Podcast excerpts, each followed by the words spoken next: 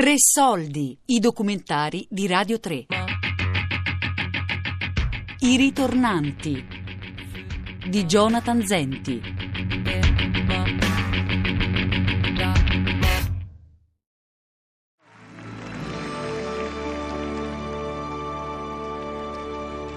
Uh, okay, thank you to the Academy, thank you to Tony and Nicola and all the actors, um, producers and the crew. Thank you to my sources of inspiration, Federico Fellini, Talking Heads, Marty Scorsese and Diego Armando Maradona.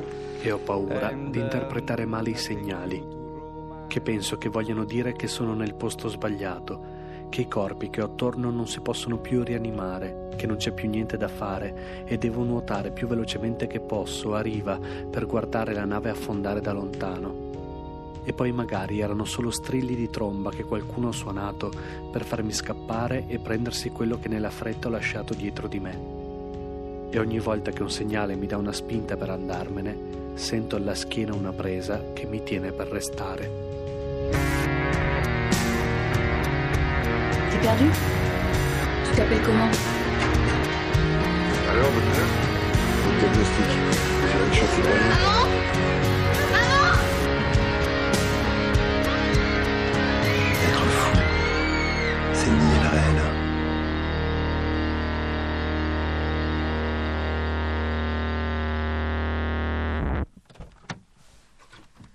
Tra Natale e Capodanno e tra Capodanno e l'Epifania ci sono i giorni di mezzo, quei giorni dove non ci sono feste ma in cui si è comunque in vacanza.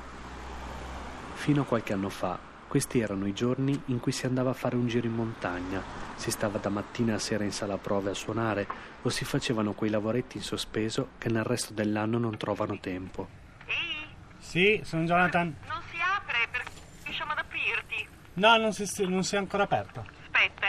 Ma da qualche anno questi sono i giorni in cui devo inseguire i ritornanti in tutte le cene, feste, tisane, ritrovi aperitivi a loro dedicati e ai quali bisogna andare per riuscire a salutarli prima della loro ripartenza.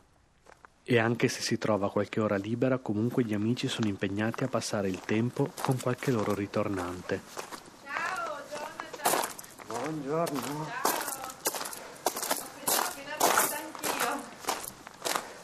Freddo, madonna, non mi sono ancora da Madrid. Ciao, come va? Bene.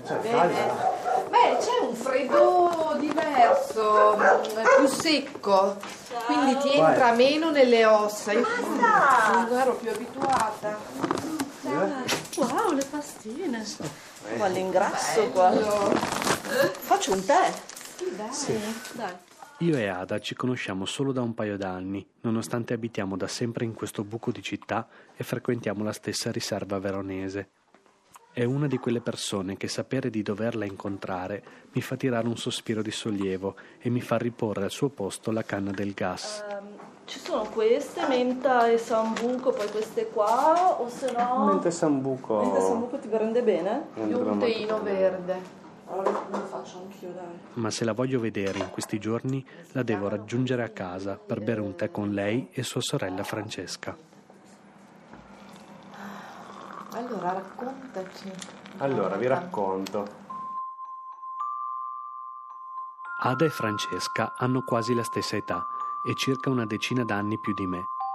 Ada vive ad Avesa, un quartiere sulle colline veronesi, a due passi dai suoi genitori, mentre Francesca vive e lavora a Madrid. Averle insieme davanti a me, in questo giorno di mezzo, mi consente di provare un esperimento di quantistica esistenziale. Ada e Francesca sono due me stessi presenti in due universi paralleli, uno nel quale io sono emigrato all'estero e l'altro nel quale io sono rimasto qui. E grazie ad un tunnel spazio-temporale, questi due me stesso sono entrambi qui davanti a me e contemporaneamente dieci anni più avanti e si fanno delle domande l'un l'altro. E per prima cosa il me stesso emigrato chiede al me stesso rimasto se hai qualche rimpianto sul fatto di non aver mai fatto un'esperienza di vita e lavoro all'estero. No, nel senso che boh, credo che caratterialmente non sono una che ha dei rimpianti. E quando eri stata a Berlino fa, un paio di mesi, mm-hmm. a mm, fare un tentativo di esperienza di questo tipo, ti ricordi quali erano state le ragioni per cui alla fine avevi deciso che non ti interessava poi così tanto eh, andare a vivere all'estero? Quella lì è stata un'esperienza mm, molto faticosa portare fuori il cane, cercare l'appartamento, muoversi per la città, avere delle cose da fare. Le ore che mi passavano e non riuscivo a capire dove fossero finite e arrivavo a casa la sera stravolta per cui non avevo neanche il tempo e la voglia di magari, che ne so, mettermi su Skype e parlare con qualcuno, insomma. Eh, mi sono resa conto che se avessi voluto fare una cosa del genere seriamente avrei dovuto prepararmi bene e trovare un posto che mi fosse congeniale, perché per me che lavoro in casa, la casa in cui vivo è importantissima.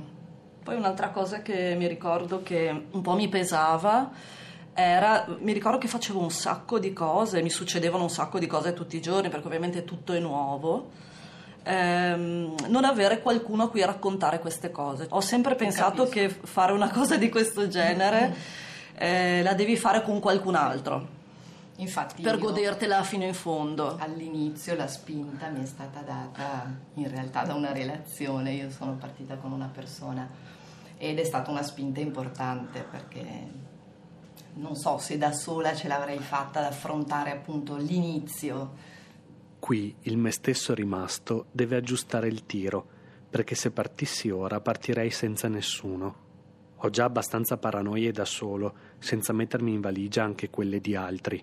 E dopo il, il passaggio com'è stato da non avere più la relazione e vivere a Madrid eh, da e sola? C'è stato un momento in cui ho riflettuto molto e, e ho deciso che sarei rimasta perché ero contenta dei risultati che avevo avuto con il lavoro e poi un'altra cosa fondamentale è stata la compagnia della città, cioè io ero completamente sola, c'è stato un momento anzi molto duro, però la città in quel momento è stata la mia grande compagnia e quindi lì ho capito che era una città dove potevo fermarmi perché quando finivo di lavorare e uscivo di casa eh, mi rendevo conto che a Madrid non mi sentivo sola credo che la scelta sia stata proprio questa città va bene per me, quindi mi, ce la posso fare, ho resistito.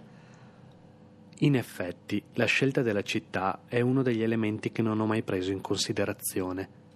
Fino ad ora avevo pensato soltanto a quello che vorrei andare a fare, ma senza accorgermi mi potrei ritrovare a fare qualcosa che mi piace in un posto che non mi piace, circondato da persone che non voglio vedere e ci manca solo che mi venga la nostalgia di questa città nella quale non ho mai voluto abitare.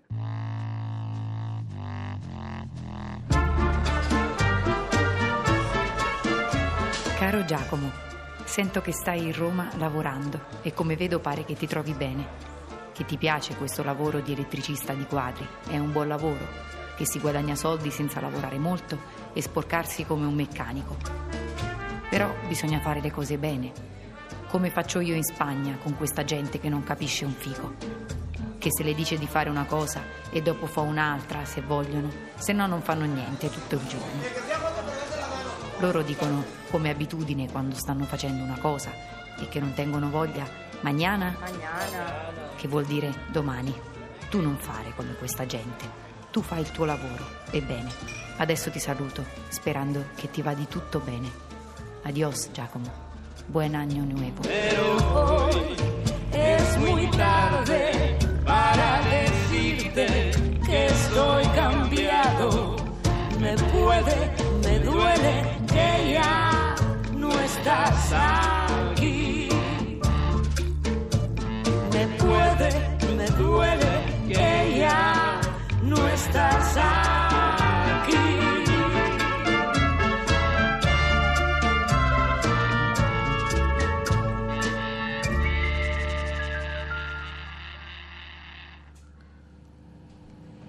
rispetto ai prossimi anni, Mhm. come avete immaginato questa prospettiva? Prossimi Eh. 10, 20? Io comincio a viverla già un po' con un po' di ansia ci penso al fatto che stanno invecchiando e penso che se gli succedesse qualcosa ai miei genitori tornerei, per loro tornerei. Io invece ci penso, però sono anche consapevole che finché non succederà non potrò rendermi conto pienamente di cosa vuol dire, per cui pensarci è una cosa per me un po' astratta. Mm, ci penserò quando succederà, non, non- non riesco adesso a, a fare nulla di più. Insomma. E arriveranno gli anni in cui i miei genitori avranno l'età dei miei nonni e dovranno essere ascoltati, seguiti, curati, come devono essere curati i miei nonni. Uno, due, tre. E saranno gli ultimi momenti per vederli, per passare il tempo con loro. E se avranno bisogno di un aiuto nei loro ultimi anni e io vivessi e lavorassi dall'altra parte del mondo, tutto finirebbe per pesare sulle sole spalle di mia sorella. E questo è un aspetto per cui non c'è un esperimento di quantistica esistenziale che mi aiuti a trovare una risposta.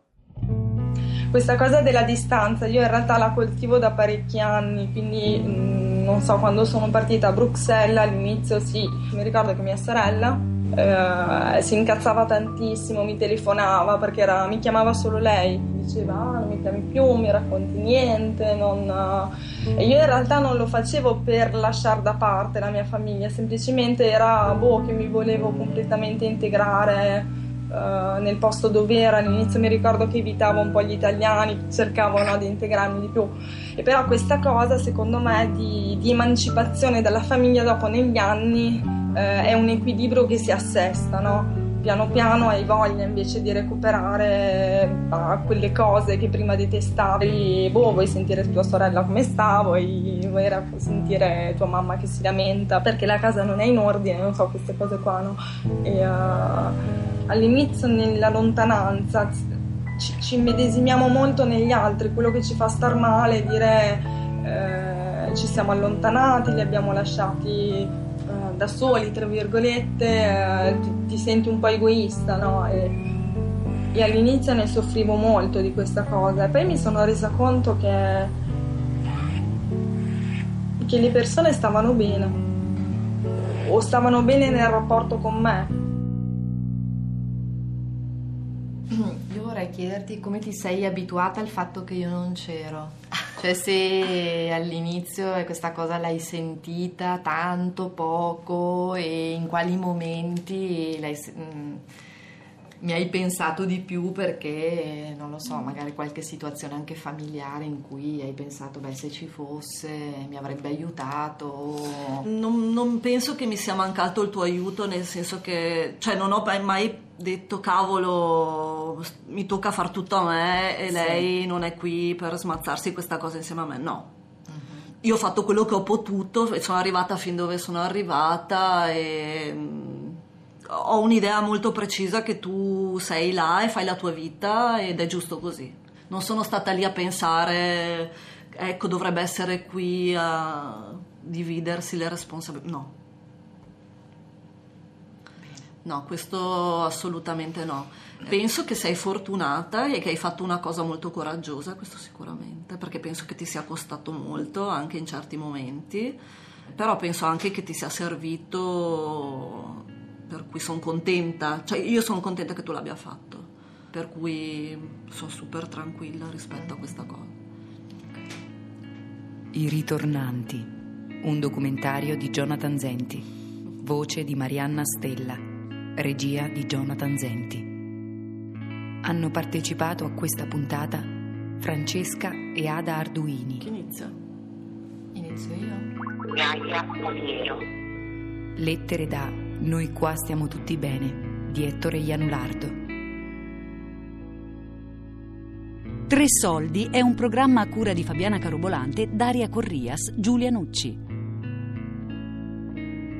Tutte le puntate sul sito di Radio 3 e sull'app Rai Play Radio.